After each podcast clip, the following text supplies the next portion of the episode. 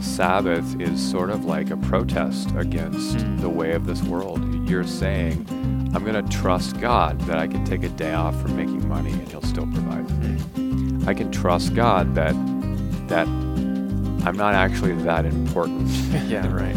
I'm loved Thanks- and valued, thanks be to right? God. but I'm not like Yeah, you're not not everything Atlas. hinges upon me. right. Yeah, you're, not, Atlas. holding the world on your shoulders.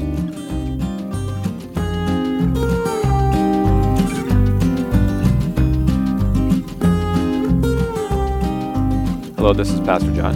And this is Pastor Tim. This is the Every Moment Is podcast, and today we have a very special guest with us, Dr. Vanessa Seifert, who is here with us uh, talking about Sabbath. What is a Sabbath? Why should we take a Sabbath? How do you practice a Sabbath? Uh, that's going to be what we're doing today. Um, before, well, say hello. Hello, Pastor John. Hello, Pastor Tim. Great Welcome, to have yeah. you here. Welcome to Kearney. Yeah. Came here all the way from Lincoln. And uh, but before we get too far in, one disclosure: we're tired. we had we're coming off of the All Church Workers Conference here in Kearney at the wonderful Younes Center. All of the district workers were invited to that. We had teachers and DCEs and pastors, and it was a it was a crowd, right? About 500 people. It was a crowd. It was a crowd, but we had a good time. Yeah.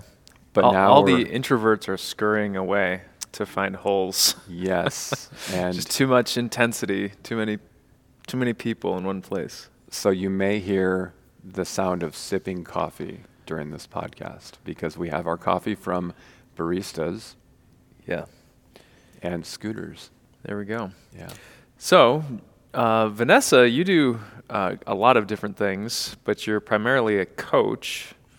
Is that how you would describe yourself? You're a coach and a scholar, I would say. Yeah. Is that right? Yeah, I would say those are two uh, pretty safe descriptors for um, a backdrop of the majority that I work of the work that I do. I I uh, have a background as a director of Christian education in the Lutheran Church Missouri Synod, and so have always had, since becoming a Christian, that is in college, had a love for the local church, and so the local church really is the context I do remain tethered to, um, but a little bit in more of a deployed sense these days. So I'm called through Calvary Lutheran Church in Lincoln and deployed and sent to our Nebraska District LCMS, uh, really all over the state. So the work that I type of the, the type of work that I do really marries my background in church work and college teaching and in executive coaching. So what a joy to be able to have an opportunity to synthesize all of that work um, as a scholar practitioner. So I'm a bit of a geek, but I do pride myself on being a geek for the people. So if my thoughts cannot be translated in such a way that anyone can understand, well, then whatever I have to think and say really isn't that helpful. There you go. Yeah. So you're Cool. a DCE by training. Yep, you and got it. We love DCEs so much that we have three of them here at Holy Cross. We do. Yeah. That's Just good stacking stuff. them up here. Yeah. And, but then you did your. ic- Tell us about your doctoral work. Um, what was your your focus, your dissertation work on? Yeah, so there's a little bit of history around the choice and the topic. I had been a Christian at that point for, oh, I'd say about seven to eight years. And in reflection of my life as a Christian, it became increasingly alarming that my mindset about faith in the everyday had shifted so greatly in terms of the ways that I lived my life. And so I began to ask the personal question, which then turned into the academic question How is it that someone that believes in something so true and has a, a set mindset about it could really fall away in practice uh, from something? And then what does it take to repractice and rebuild and unlearn and relearn ways of living um, to a different way? And so, really, essentially, that's that's that's my area of study mm-hmm. is how do leaders help people unlearn and relearn mindsets? How mm. are thinking, being, and mm. acting connected? And of course, within the backdrop of the church, we know that faith mm. in Christ it, is what weaves and powers that journey. Mm-hmm. And I think I, what I hear you saying too is that we we can know things, but knowing things, scripture, catechism, Christian teaching doesn't always translate into habits or practices or really lifestyle. it doesn't always translate into action. Um, and, and I think that's a good segue into what we're going to talk about today, which is very practical Sabbath. Mm-hmm. And then also, kind of like the journey we've taken with you in the past, wow, like two years, right? Yeah, that's um, right. So you do work with pastors in the Nebraska district in, in training them, helping them through this, this process of learning and growing. And, mm-hmm. and we are in that right now. Uh, Pastor Tim and I have been um, taking this leadership journey with you, with a bunch of other guys in our area uh, from Grand Island and from Holdrege and from these other towns. And it's been quite the journey of taking things that we know or maybe didn't know. yeah. But a lot of things we know and learning how do we practice these things in our daily life. And one of those things is Sabbath. So, yeah. yeah. The Sabbath is really about rhythm of life and mindset too. So we're glad you're here. Well, I'm really glad to be here. Yeah. And as I'm listening to you guys, it makes me think about the reality that there's really different ways of knowing, right? There's this cognitive way of knowing that mm. seems very Western, very American mm. to us, which of course is foundational to translating from awareness to action. But sometimes we just stay in that place of awareness, or we seek to continue to build more cognitive file folders, but then we don't access those file folders mm. in our lived experience. And so, mm. yeah, you guys have had a, a couple of uh, years of reps in community around the normalization of moving from awareness to action and how fun yeah. that Sabbath is one of those invitations that we've practiced together. Awesome. And there's a reason why we want to talk about Sabbath today is because oftentimes church workers are not that great at Sabbath.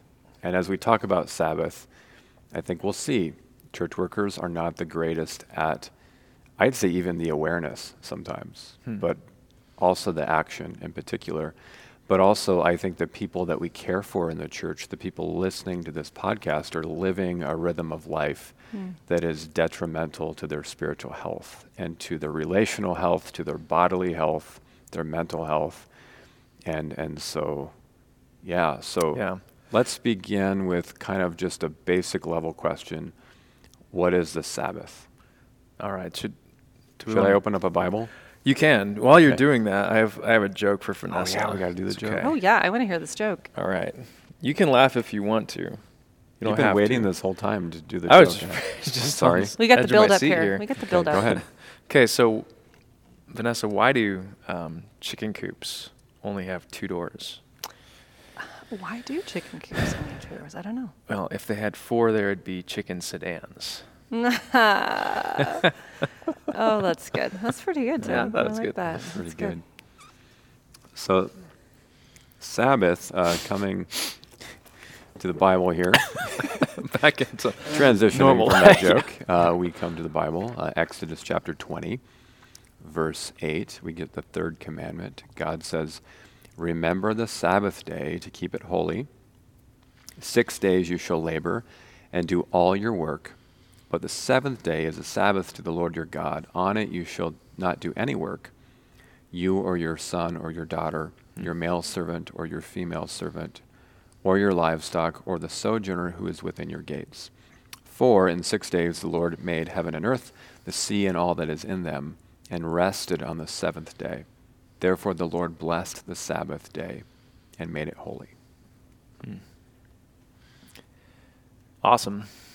So sometimes we hear Sabbath and we think, well, in the Lutheran Catechism, we say, hey, it's about hearing God's word.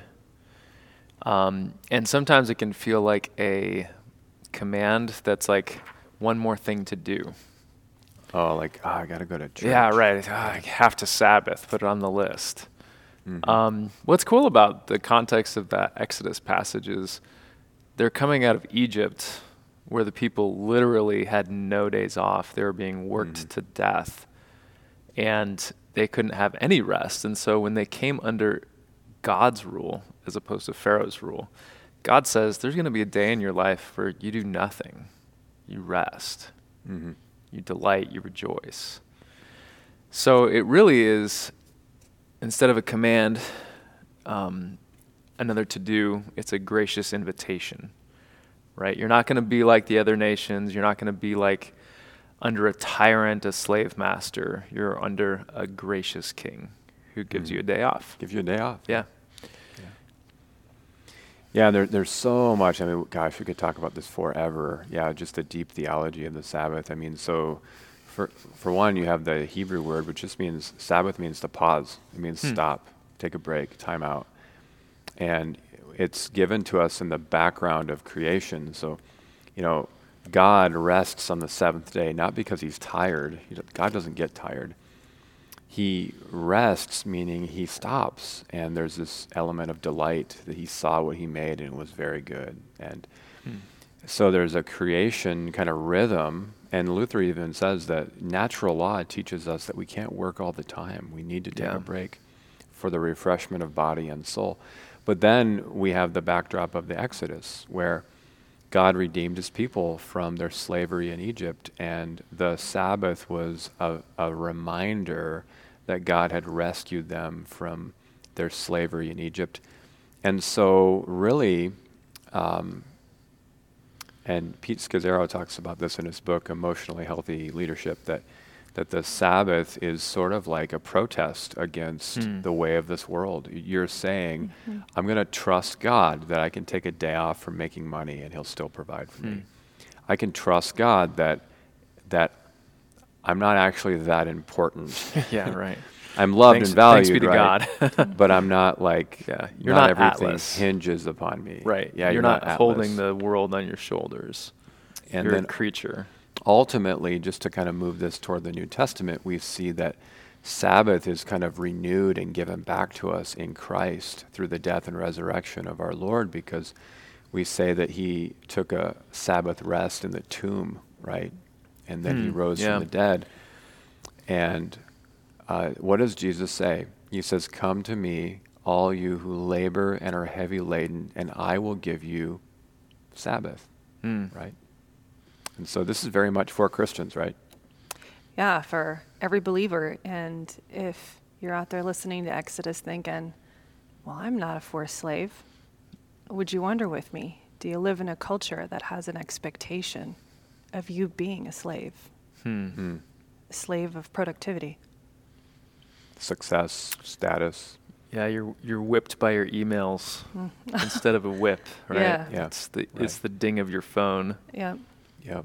Of social media. Yeah. Yeah, instead of uh, making bricks without straw, Without straw. given more emails. Yeah. Yeah. So, Mhm. um, yeah. So let's kind of let's go into this a little bit. Let's say that the person listening right now just says, "That's cool, I get it, but I can't do that," um, or you know, like that's interesting, but maybe that's for really spiritual people. Hmm. Uh, let's talk about that for a minute. What are maybe some of the excuses we might have Hmm. for not wanting to practice a Sabbath? Well, I, I do think um, I think there's this idea that's in the water of like kind of total work, and you're already talk, talking about this. Sometimes our culture just forces us to work all the time, and I think we can even think the only reason to take time off of work is so that I get rested, so I can go back to work. Right. So everything is ultimately about one more push of productivity. So you don't rest for delight. You don't rest to enjoy your family and to uh, recoup your body and just look at the sunset. You rest so that you can sharpen yourself to get back in at the grind. And so I think it's a focus of kind of total work, right? Everything is about Mhm. work, work, work, work, work. And so if that's the mindset, then it's like, well, I'll take a rest if I absolutely need it. If I if I'm on the edge of crash, I'll take a rest just so that I can get back to the productivity. But productivity is what's running the show. So to say, no, don't be productive, just sit there, do something you delight in, hear the promise of God, and do that, it takes the sh- it takes the focus off of work and productivity, which I think is really hard for some people. You say, I just don't, I can't set aside my work Why? for something frivolous, you know? Why do you think this is so hard for people? Let me. I'm going to ask this in a two-part question. Okay, that sounds good. Okay. So, why do you think that Sabbath, resting, pausing, not being needed, why is that so hard for your average person who comes to church, average American person? Why is it so hard for church workers, pastors, DCEs? Yeah, I would say they're pretty similar reasons. And the two top reasons would be a misplaced identity, hmm. and secondly, uh, falling into cultural norms. Hmm. So, talk about that identity a little bit. Like, so what do you mean by that? Yeah, so we know Scripture teaches us, we're reminded in our baptism that we're enough and we are in Christ and we are His. Hard stop. He's taking care of it all. Um, theologically, we may understand that. We may continue to grow to understand that our entire hmm. lives. Mm. Um, and yet, in our fallen human state, we are continually tempted to place our identity in other places, place our worth, place our value. And the, many, the enemy will do anything in his power to get us to believe that we're not enough and that Christ isn't enough. And living in our culture, kind of mirroring some thoughts here with both um, response one of a misplaced identity, and then secondly, cultural pressures, um, we live in a, a, country that really just values results, values success, values productivity. And let's be real, once we make progress in that, we tend to get affirmed in that, and mm-hmm. that feels kind of good. And it's not hard to then place our identity in this placeholder of I'm getting stuff done. Mm-hmm. People are liking mm-hmm. what I'm doing. And hey, I'm getting some endorphin rushes from this. And mm. oh, now I'm having opportunities to, to do more things that um, I, I thought in my mind I wanted to do. And oftentimes, what happens is the more and more and more, and the striving um, just increases the burden and makes it even more challenging to see our true identity in Christ because we're constantly busy. Hmm. And here's the catch in order for us to be open to this countercultural invitation from God, we have to make space for God to work. Mm. He's there, He's going to do His thing. But if we continue to make choices to crowd Him out, it's going to be really hard for us to even take that first step of a practice. Mm. Yeah, it's almost like our culture values results over character, mm. or results over relationship, or all those things and and and so we can look at things falling apart in our lives our interior spiritual life relationships health and we can maybe learn to live with that because we'll look at the results and mm. that's got devastating effects i think in ministry in particular and I, I think well it seems virtuous too you know and that's one of mm-hmm. the dangers is it looks virtuous if you're working yourself to death like yeah. we give those people gold stars hey, you worked 80 hours this week. That's awesome. You're you doing know? stuff. Yeah, you're really sharp. Like Elon Musk, you know, he's like sending rockets to space and everything, building tunnels, crazy things un- underground, building cars and roofs. Like one of his advice is you have to work twice as much as everyone else. And it's like, whoa, dude. No, you don't have to work twice as much as everyone else. But he's like a cultural icon and a hero mm. for us. And that, that's what he says, but it's like, I bet that's not even that effective. Yeah. But it's just this it's like if we're not effective, if we're not producing, then our worth goes down. And we're not worthwhile. And I think it's a dangerous ethic. Yeah, and you almost want to ask like, okay, work twice as everybody else, but what do your relationships look like? Yeah, right. They're what terrible. about the people around you? yeah. What about just your own sense of self? Um, your spirituality. Yeah. So, Vanessa, you've kind of led us as pastors on this journey of, of Sabbath and, and introducing this concept and in inviting us to practice it. Never perfectly, right? But yeah. just learning how to practice it. And we have, I know in my own life it's ebbed and flowed, but I've begun to just really look forward to Sabbath as like, that's my day to be renewed and to rest and to delight in God's creation. In, in, just a little bit, I want to talk about kind of what goes into a Sabbath. But, but let me ask you does this come naturally for you? That's my first question. And the second question is who kind of led you to this idea of Sabbath and modeling it for you? So, does this come naturally for you as a human being? How did you kind of get there? Who modeled for you that you need this? Yeah, it, it absolutely does not come naturally for me. Um, I would say the reflective facet of fast of Sabbath comes naturally for me. I'm constantly thinking, and I love kind of shifting gears of my thoughts between uh, more technical conceptual things and just life reflection. So that would probably be the facet of Sabbath that does come naturally for me, but what does not come naturally is the slowing down that's hmm. necessary mm. before actually stopping. Mm. You know, I once heard a phrase, it's, it's really not very encouraging, but I'll, I'll share it here anyways. and I don't really know who, who to attribute it to, but, but the phrase is um, you can either take the Sabbath or the Sabbath will take you. Mm. And that's hmm. essentially what happened to me as uh, just a young adulthood journey of striving, striving, striving, and I hit the wall. Um, thankfully, the the burnout I experienced had you know residual effects for me, of course, and at the time, no children, and um, you know, it, it, became parts of conversation in the marriage, but it didn't impact the marriage hugely. But what it did is it opened a huge door for me personally to ask the questions um, how does God want me to navigate my drive? Mm. How do I reconcile um, activity with rest? And what does the Bible say about all of this? And so I would say I didn't move from those questions to a very clear understanding of Sabbath.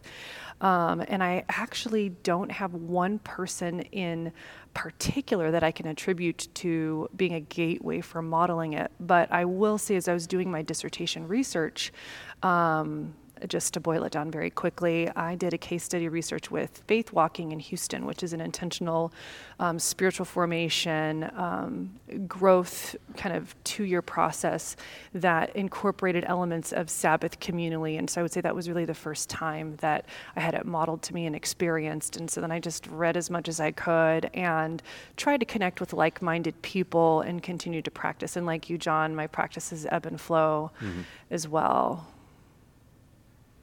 Yeah, it you know I find challenging too is that sometimes there's nobody in your life who's encouraging you to slow down. Yeah. Hmm. You get a lot of pats on the back for revving it up and doing stuff, but I mean, sometimes ministry can be a little bit of a lonely experience because you don't have anybody who's asking how are you doing, and um, but I think in my own life, you know, even before um, going through the leadership, you know, learning communities.